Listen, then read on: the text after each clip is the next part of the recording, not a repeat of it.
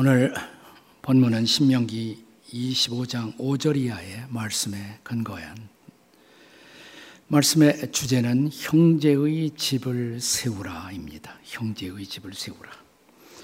우리 시대는 더 이상 공동체 정신을 외면하는 그런 시대가 되었습니다. 그것은 과거의 대가족 제도를 떠나서 현대 문화가 소위 핵가족 제도를 지향하게 된 것과 무관하지 않다고 생각합니다.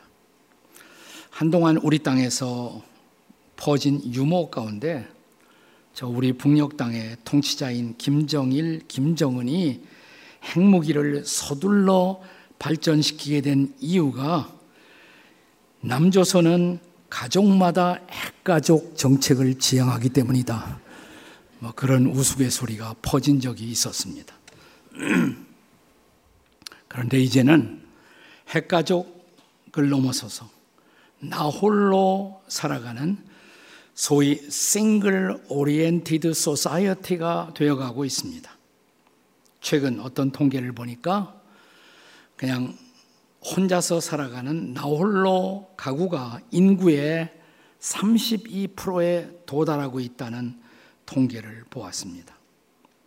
혼자 살아가다가 혼자 죽어가는 시대, 그걸로 혼살 혼죽 시대라고 하더라고요.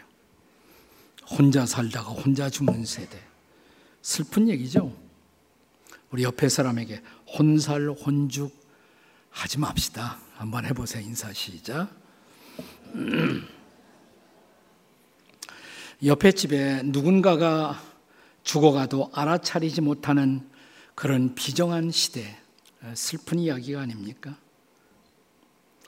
결과적으로 우리는 형제를 잊어버리고 살아가는 나 혼자만의 고독한 실존의 사회가 되었습니다. 그런데 시대와 함께 폐기될 수 없는 인류의 베스트셀러인 이 성경은 오늘의 본문에서 내 형제의 집을 세우라 이렇게 말씀하고 있습니다. 오늘 본문은 형제 중에 한 사람이 아들을 얻지 못하고 죽을 경우 다른 형제 중 하나 한 사람이 그러니까 자기의 형수이든지 제수이든지 그 여인을 데리고 살 것을 구약의 율법이 명하고 있는 장면입니다. 자, 5절 말씀 같이 보겠습니다. 다 같이 시작. 형제들이 함께 사는데 그 중 하나가 죽고 아들이 없거든 그 죽은 자의 아내는 나가서 타인에게 시집까지 말 것이요 그의 남편의 형제가 그에게로 들어가서 그를 맞이하여 아내로 삼아 그의 남편의 형제된 의무를 그에게 다 행할 것이요. 오늘 오늘의 우리의 시각으로 보면 되게 이상한 그런 습관이지만 고대 사회에서 이것은 계대 혼인법 계대라는 것은 대를 잇는다 이 말이에요. 계대 혼인법 혹은 계대 상속법으로 엄연히 법적으로 존재하던 타당한 관습이요 실천이었습니다. 비단 이스라엘 민족뿐만 아니라 주변의 근동 국가에도 존재하던 사회적 관습이었습니다. 거기에는 두 가지 목적이 있었어요. 오늘 이 계대 혼인법이 존재하던 두 가지 목적. 그리고 두 가지 성경적 사례, 그리고 마지막으로 오늘 우리 사회에 어떻게 적용될 것인지 두 가지 적용, 두 가지 목적, 두 가지 사례, 두 가지 적용을 함께 나누어 보겠습니다. 두 가지 목적. 이런 법이 존재하던 두 가지 목적. 왜냐 이 말이에요. 첫째, 대를 이어 하나님의 구속 사역을 계승하기 위해서입니다. 같이 한번 읽어보세요. 시작. 대를 이어 하나님의 구속 사역을 계승함. 고대에서 아들을 낳는다는 것은 가정의 대를 이어가는 것이고 그것을 좁게는 가정 안에서의 하나님의 구속 사역을 이어가는 것으로 간주되었고 공동체적으로는 이스라엘 민족의 구세주로 오실 메시아의 오심을 준비하는 일이었습니다. 그래서 고대 사회에서 아들이 없다. 이것은 미래가 없다는 말과 같았습니다. 그래서 이 계대 혼인법의 목적은 분명했습니다. 낳은 후사를 통해서 죽은 형제의 이름을 계속 이어가는 것. 그래서 그 가정 안에서의 기업이 유지되고 그 기업을 회복하는 데 중요한 목적이 있었습니다.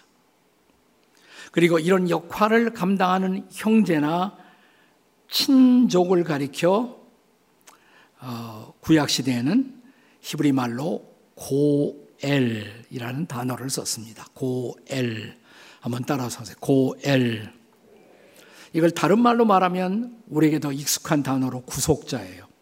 영어로 리디머 구속자란 대가를 지불하고 그 기업을 회복시켜 주는 사람이 구속자입니다. 구속자. 자, 그래서 다른 의미로 이 사람, 이런 역할을 하는 형제를 가리켜 기업의 보존자, 기업의 회복자라고 불렀던 것입니다. 좁은 의미에서 이것은 한 가정 안에도 이런 구속자가 필요했고 또 민족적으로도 구속자가 필요했는가 하면 이제 우리는 신약 시대에 와서 인류의 구속자를 필요로 한 것입니다. 인류의 구속자. 오늘 우리는 구속자를 누구라고 고백합니까? 예수님이죠. 믿으세요, 여러분? 따라서 보세요. 예수님은 우리의 구속자, 리디머란 말이에요. 리디머. 리디머란 말의 뜻이 대가를 지불하고 우리의 삶을 회복시켜 주시는 분. 구속자라는 말의 뜻입니다. 자, 그런가 하면 또 한 가지 목적이 있어요. 계대 혼인법이 존재하던 두 번째 목적, 그것은 홀로 된 여인을 보호하는 거룩한 사회적 장치였습니다. 한번 읽어보세요. 두 번째 목적, 시작. 홀로 된 여인을 보호하는 거룩한 사회적 장치. 자, 고대 사회에서 남편이 죽고 여인이 홀로 되면 오늘날의 우리처럼 생존하기가 어려웠습니다. 그래서 고대에서는 남편이 죽으면 자동적으로 비일비재 거의 보편적으로 남편이 떠나간 아내는 노예가 됩니다. 그러니까 노예라도 돼야 먹고 살 수가 있기 때문에. 그런데 늦게라도 형제나 친척 중에서 고엘이 등장하면 구속자가 등장하면 대가를 지불하고 그녀의 노예된 신분에서 풀려나 다시 자유인이 될 수가 있었습니다. 자, 그런데 자, 한 여인에게 남편이 죽자마자 형제 중에 하나가 내가 그 여인을 책임지겠다라고 형제 중에 하나가 선언하면 집을 떠날 필요가 없어요. 그 집에서 계속 살아도 됐습니다. 그리고 형제 중에 하나가 자기 아내로 삼아 그 모든 것을 돌보아 주는 것입니다.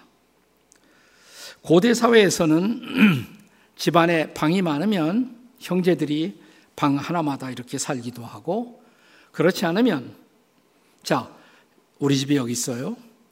그러나 근처에 되도록 가까운 곳에 형제들이 주거지를 정합니다. 예, 주거지를 정하지만 식사는 같이 하고 가족 회의도 같이 하고 공동 생활을 하면서 공동적인 가족 운영을 했던 것이 그 당시의 실천이었습니다.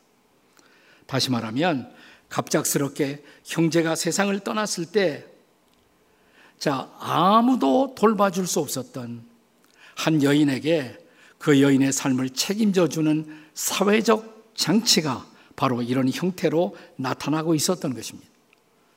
자, 그것이 성경에서 어떻게 실천되었는지 성경이 보여주는 두 가지 사례, 두 가지 케이스를 살펴보겠습니다. 첫째는 유다의 사례예요. 율법 이전의 시대에 있었던 유다의 사례. 창세기 38장에 보면 유다라는 사람이 등장합니다. 자, 근데 유다에게 첫 번째 아들이 엘이라는 아들이에요. 엘 아들이 있었어요. 그리고 잠시 후에 두 번째 아들을 낳습니다. 유다가 낳은 두 번째 아들 오난이었어요. 오난. 자, 이제 장남 엘이 이제 커가면서 아내를 맞아들이게 됩니다. 그 아내의 이름이 다말이었습니다.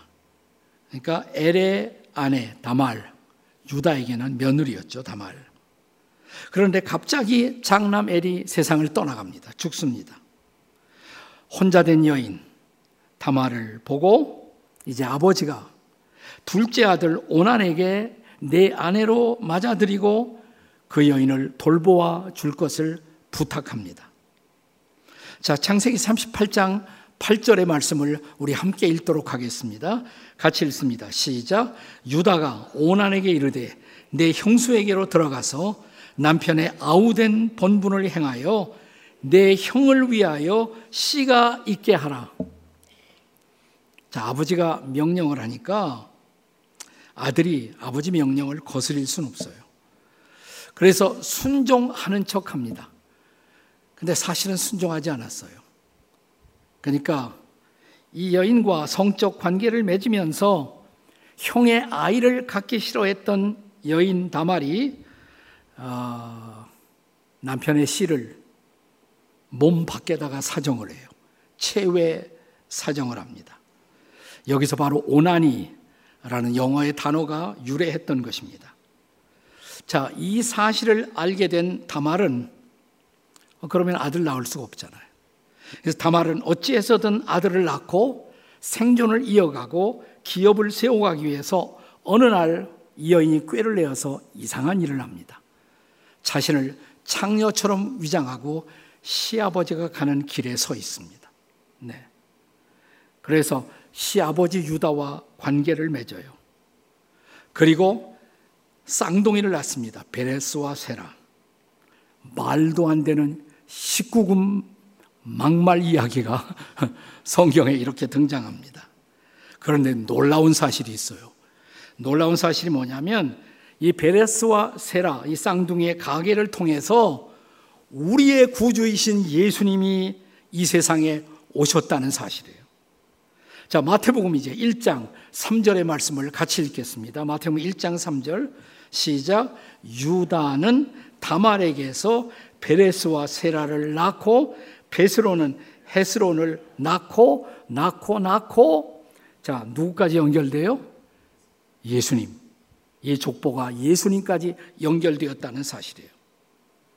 여러분 유다의 행위 자체는 결코 잘한 일이 아니죠. 죄죠. 예, 말할 수 없이 추악한 죄입니다.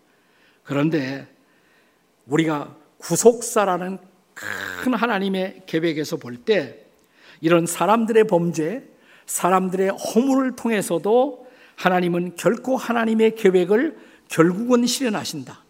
사람의 실패, 사람의 실수가 하나님의 계획을 방해하지 못한다는 거예요. 마침내 하나님은 당신의 메시아를 이 땅에 보내시는 일을 사람의 실수에도 불구하고 이루신다는 놀라운 레슨이에요. 자, 이제 또 하나의 사례를 보도록 하겠습니다. 두 번째 사례는 보아스의 사례예요. 이건 율법 이후의 시대에 있었던 일입니다.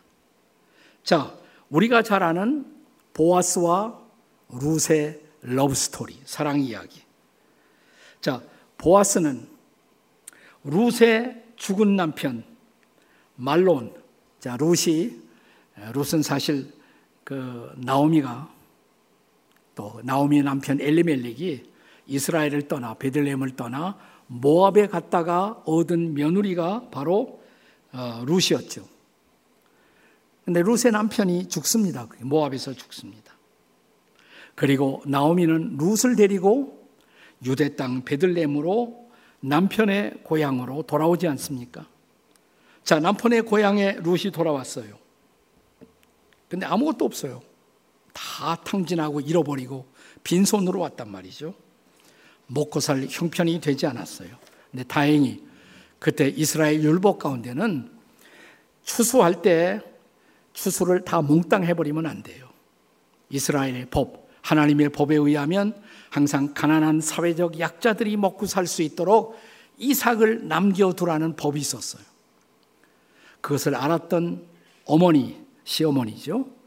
예, 나오미가 자기 며느리 루색에 저 밭에 나가 보라고 거기 이삭이 있을 것이라고 우리 이삭 죽기라도 해서 우리가 먹고 살아야 하지 않겠느냐고 그래서 나갑니다. 룻이 나가요. 들에 나갔다가 성경은 이렇게 기록합니다. 우연히 루시 보아스의 밭에 도달했다. 재미난 말이에요. 우연히. 근데 우연일까요, 그것이? 사람들의 우연은 사실은 하나님의 필연인 것입니다. 저 유명한 5만 번이나 기도의 응답을 받은 것으로 유명한 조지 뮬러는 누군가가 이렇게 말합니다. 당신이 기도 응답 많이 받았다고 하지만 그것은 결국 우연한 일치에 불과하지 않을까요? 그때 유명한 이런 대답을 합니다. 우연일지도 모르죠. 그런데 이상한 것은 제가 기도를 그치면 우연도 없어지고 만답니다.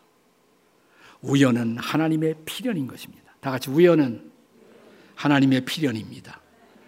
그래서 보아스의 밭에 갔다가 거기서 보아스를 만나는 거예요. 자, 보아스를 만났다는 소식을 전하자 이제 그 어머니 나오미는 또 이런 충고를 합니다. 다시 그 밭에 가서 한 밤을 지내라고. 이스라엘에서 추수 한참 바쁠 때는 밤중에 들에서 밤을 지내는 일이 보통이었습니다. 밤을 지나다가 네가 보아스를 다시 만나거든. 그가 눕는 곳, 그가 눕는 곳 발치에 가서 누웠다가 그에게 정식으로 프로포즈를 하라고. 이것도 지금 우리에게는 되게 이상하지만 당시에는 허용되는 일종의 프로포즈의 한 법이었어요. 자, 룻기 3장 12절, 13절 한번 같이 읽어보겠습니다. 다 같이 읽습니다. 시작.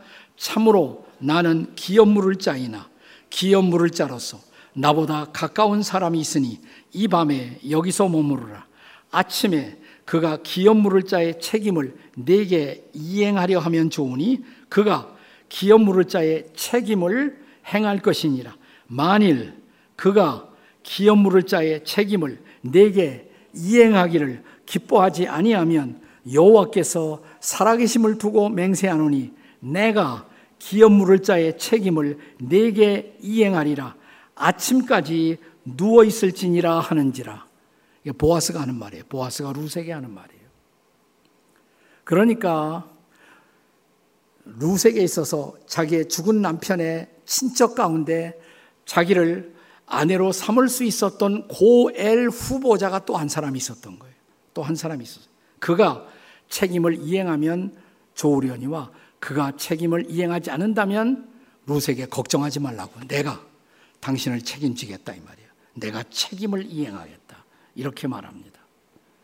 자, 이렇게 해서 보아스와 루시 사랑이 열매를 맺습니다. 두 사람이 부부가 되는 것입니다. 네. 또 하나의 친척이 그 책임을 기피하자 보아스가 루스의 정식 아내가 되어 가계를 이어갑니다.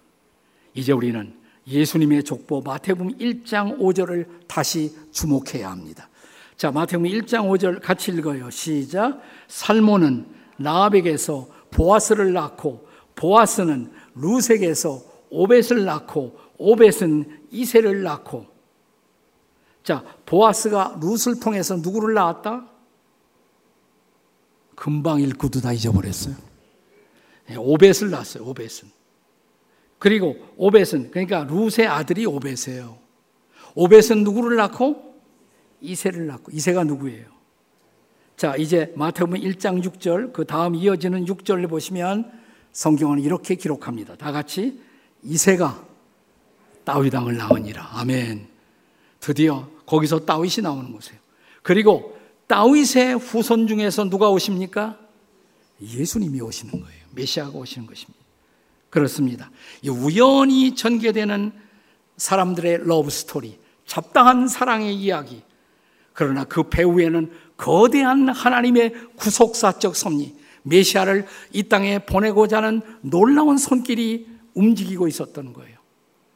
그는 사람들의 실수, 사람들의 우연, 사람들의 잡다한 사건을 통해서도 실수 없이 하나님의 놀라우신 구속사의 계획을 메시아를 통해 인류를 구원하고자 하는 놀라운 계획을 하나님은 마침내 실현해 내시는 하나님이십니다. 아멘. 자, 그렇다면 이제 우리는 두 가지 적용을 하고자 합니다. 마지막으로 구약 시대에 이런 조금은 이상한 관습을 관찰하면서 구약이 아닌 신약 시대를 살아가는 여러분과 저 우리에게 있어서 고대의 계대 상속법 이것은 오늘 사는 우리에게 어떻게 적용돼야 할까요? 물론 구약 시대처럼 형수나 제수하고 같이 사실 필요는 없어요. 제발 하지 마시기 바랍니다. 그건 제가 말리겠습니다. 그러나 이런 구약의 관습 혹은 실천이 그 배후에 전제하고 있었던 하나님의 마음, 하나님의 의도를 우리는 알아차릴 필요가 있습니다. 자, 이 실천을 오늘의 상황에서 우리는 어떻게 실천할 수가 있을까요? 두 가지 의무를 생각할 수가 있어요. 첫째 의무. 다 같이 한번 읽어보세요. 시작. 가까운 가족에게 먼저 도움을 베푸는 자선의 의무. 네. 가까운 가족에게 먼저 도움을 베푸는 자선의 의무를 가르치고 있다는 것입니다. 우리가 인생을 살아가면서 자선을 베풀 때 그 우선순위, priority는 나의 형제들에게서 시작된다는 것입니다. 자, 우리가 잘 아는 갈라디아서 6장 9절과 10절의 말씀을 함께 보도록 하겠습니다. 같이 읽습니다. 시작. 우리가 선을 행하되 낙심하지 말지니 포기하지 아니하면 때가 이름에 거두리라. 그러므로 우리가 기회 있는 대로 모든 이에게 착한 일을 하되 더욱 믿음의 가정들에게 할지니라. 우리는 모든 사람들에게 착한 일을 해야 합니다. 선행은 모든 사람이 대상이어야 합니다. 그러나 성경은 먼저 믿음의 가정들에게 나하고 같은 믿음을 나누고 살아가는 사람들에게 먼저 그 선행이 베풀어져야 한다라고 말씀하고 있는 것입니다. 물론 오늘 우리가 살고 있는 사회에서는 이런 사회적 약자들을 위해서 국가마다 사회 복지 제도를 발전시키고 있습니다. 이것은 다행스러운 역사의 발전입니다. 기뻐해야 할 일입니다. 하지만 사랑하는 여러분, 우리의 가족과 형제들이 어려움에 처했을 때 그것을 국가에게만 맡기고 나는 몰라라 하는 것. 이것은 성경의 가르침이 아니라는 것입니다. 우리가 내 가장 가까이 있는 가족과 친족을 먼저 돌아볼 수 있다면, 그리고 고난당하고 있는 믿음의 형제들을 우리가 손을 내밀어 붙잡고 도울 수가 있다면, 우리 사회는 얼마나 더 따뜻하고, 얼마나 더 아름다운 건강한 사회가 될 수가 있겠습니까? 그 책임이 우리에게 있다는 것입니다. 오늘의 사회가 지닌 가장 반성경적 특성 중에 하나가 뭘까? 이 시대를 살고 있는 저널리스트는 오늘 우리가 살고 있는 이 사회의 가장 비정한 두 가지 특성을 무관심, 무책임이라고 말을 했어요. 무관심한 사회, 무책임한 사회. 그것은 창조주 하나님의 의도가 아니라는 것입니다. 우리를 가족으로 태어나게 하신 이유, 그렇다면 서로를 향한 따뜻한 관심 속에서 우리는 서로를 돌보고 서로를 성숙시켜 나감이 합당하지 않겠습니까? 서구에서 자라나는 오늘의 아이들이 배우는 말 가운데, 사용하는 말 가운데 섬찟한 말이 있어요. 저도 미국에서 우리 아이를 키우다 보니까 미국 아이들의 영향을 받아서 그 말을 자주 쓰더라고요. 그래서 어느 날 심각한 대화를 아이들과 한 적이 있습니다. 오늘 미국의 영향을 받아서 한국에서도 그 단어를 많이 써요. 아이들이 이렇게 말하지 않습니까? I do not care. I don't care. I don't care. 나 관심 없다 이 말이죠. 나 관심 없어. 나 그런 거 말하지 마세요. 부모님. I don't care. 이건 크리스찬의 언어가 아니죠. 성경을 배운 크리스찬이라면 우리는 이렇게 말해야 합니다. I care. We care. We care for you. 나는 너에게 관심이 있다. 나는 너를 돌보고 싶다. We care. 이게 우리의 언어가 되어야 한단 말이죠.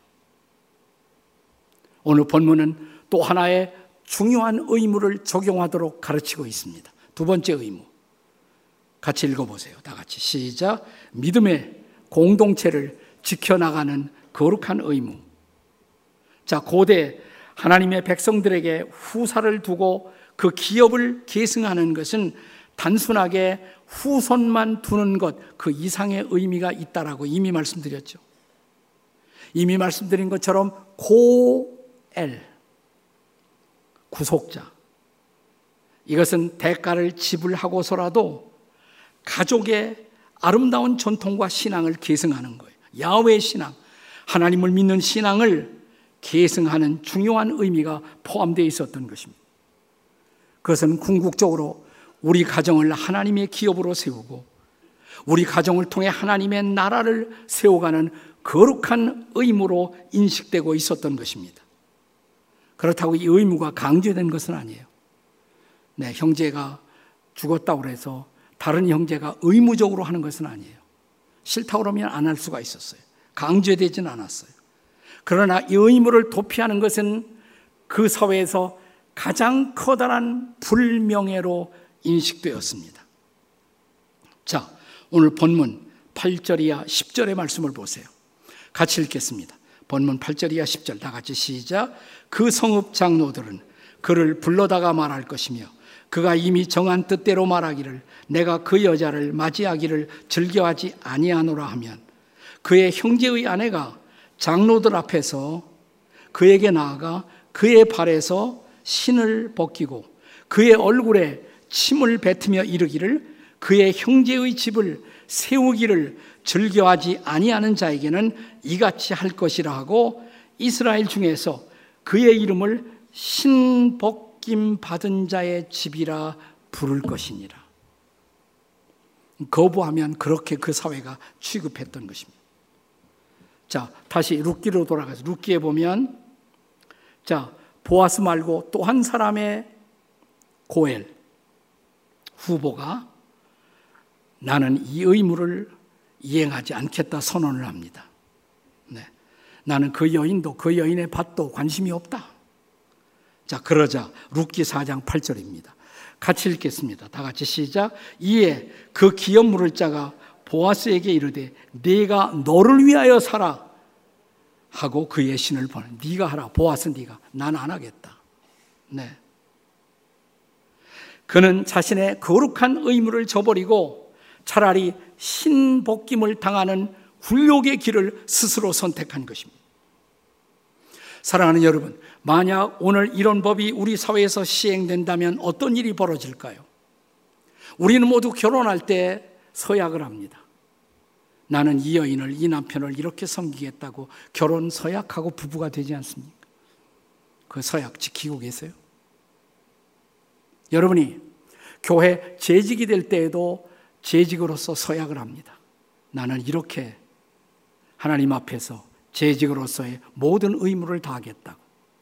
지금 그 의무 다하고 있어요? 하고 계십니까? 자, 오늘 여러분들을 다 이 앞자리에 쭉 세워놓는다고 하십시다.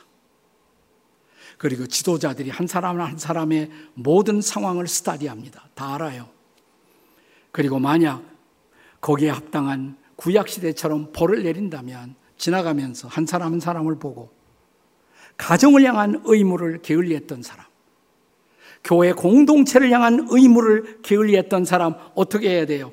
한 사람 지나가면 신발 벗기고 그 다음에 침을 뱉어 얼굴에다 푹푹 침을 뱉어 이 앞에 서서 신벗김을 당하고 침뱉음을 당하는 굴욕을 연상해 보십시오. 혹시 우리 중에 그런 대상은 없을까요? 여러분, 사랑이란 결코 센티멘탈한 감상이 아닙니다. 하나님이 세상을 이처럼 사랑하사 그게 감상해요? 하나님과의 언약을 깨뜨리고 범죄한 우리, 수치와 허물 가운데 있었던 우리, 그분은 우리의 수치, 우리의 허물을 대신 짊어지고 그가 고엘이 되셔서 우리 대신 신복김을 당하고 우리 대신 얼굴에 침뱉음을 당하고 옆구리에 창을 받으시고 십자가에 매달리신 구속자 예수님을 바라보십시오. 그렇게 십자가에 달리신 그분은 3일 만에 부활하사 우리를 향해서 이렇게 말씀하십니다. 나는 내 허물, 내 약점, 내 수치를 다 안다. 그래도 나는 여전히 너를 사랑한다. I still love you. 나는 너희를 용서한다. 그리고 다시 너에 대한 기대를 갖는다. 일어서서 다시 내 의무를 다하지 않겠는가? 형제의 집을 세우지 않겠는가? 지난 7월 말경에 우리가 전주에 가서 블레싱 전주를 통해서 68교회를 선택하고 우리가 흩어져서 연약한 교회들, 어려운 교회들 섬겼습니다. 여러 가지 좋은 피드백이 많았는데 저는 이미 은퇴한 사람이고 담임 목사도 아니지만 저에게 편지가 왔어요. 이동원 목사님께 글을 올립니다. 존경하는 목사님 평안하신지요? 저는 전주 남전주 성결교회 담임 황인성 목사입니다. 이번에 블레싱 전주를 통해 큰 은혜와 혜택을 입은 한 사람입니다. 무엇보다 하나님의 위로와 격려를 받은 한 사람입니다. 조금 생략하고요. 우리 교회는 주 한수 전도사님이 이끈 100여 명의 청년들이 와서 우리 교회를 섬겨 주었습니다. 전도사님과 청년들이 얼마나 열정적이고 단정하게 우리 교회에서 사역을 감당해 주었는지 참으로 감동적이었습니다. 무더기와 무더위와 모기, 불편한 세면 시설 가운데서도 모든 청년들은 웃음을 잃지 않고 섬겼고 나가서 한 영혼이라도 구원받게 하려는 진심을 우리에게 보여주었습니다. 청년들과 함께 아파트 노방 전도를 나가 전도 물품을 나누어 주면서 우리는 앞으로 이들이 한 것처럼 우리도 이렇게 해야 할 사역이라는 결심을 가질 수가 있었습니다. 우리 교회는 그동안 분열의 아픔을 겪고 좋은 성도님들이 교회를 떠나가고 따라서 청년대학부, 중고등부, 주일학교가 전멸하다시피 했습니다. 겨우 몇 명의 아이들만 남아 있었던 명맥을 유지하고 있던 교회. 그런데 감사하게 지구촌 교회 청년들이 내려와 주일학교 학생, 중고등부 학생들을 맨투맨으로 맡아 양육해 주었습니다. 여러 동네, 여러 아파트, 노인정에도 찾아가 노인들을 섬기며 교회에 초청하고 그들을 섬겨드렸습니다. 이 모든 것이 합력하여 선을 이루어 주신 하나님의 손길임을 고백하지 않을 수가 없는 하나님의 섭리였습니다. 이제 우리는 다시 일어설 수가 있습니다. 블레싱 전주에 참여했던 68교회 모든 목회자들과 더불어 진심으로 감사한 마음을 목사님께 전합니다. 건강하시고 조국교회 희망이 되는 지구촌교회로 남아주십시오. 우리가 이 무더운 여름철 팔을 걷어붙이고 연약한 형제들의 교회 가서 그들을 돕는 것 얼마나 기뻐하셨을까요? 그것은 우리 자신의 거룩한 의무를 일깨우는 시간이었습니다. 그렇습니다. 예수님 친히 고엘이 되어 친척 구원자가 되어 십자가에 달리시고 우리 대신 침뱉음 당하시고 조롱당하시고 아픔을 당하시면서 내가 당신들에게 기회를 준다. I'll give you another chance. 일어나 남은 인생의 시간을 가지고 내 형제들을, 내 이웃들을, 그리고 내 가정과 교회를 다시 세워가지 않겠는가? 이 물음 앞에 응답하는 저와 여러분이 되시기를 주의 이름으로 축원합니다. 아멘. 기도하십시다.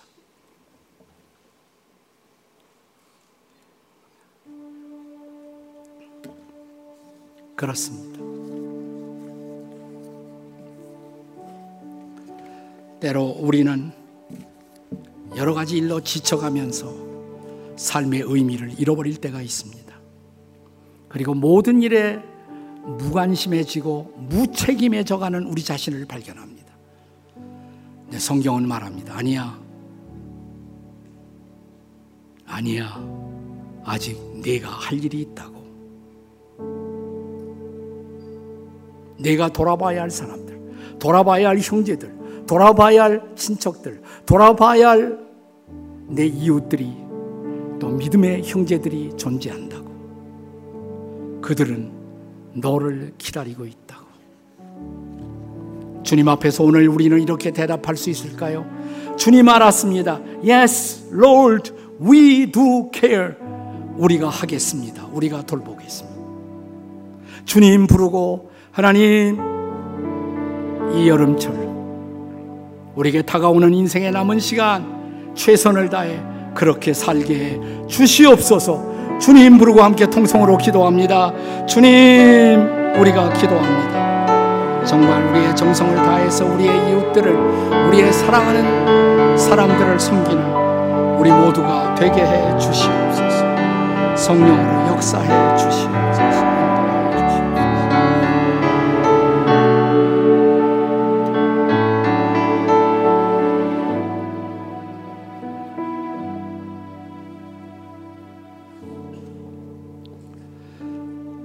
주님의 사랑에 십자가의 사랑에 빚지고 사는 우리 하나님 무관심으로 무책임으로 인생의 시간을 낭비하지 않게 도와 주시옵소서. 우리의 최선을 다하게 도와 주시옵소서. 예수님의 이름으로 기도합니다. 아멘. 아멘.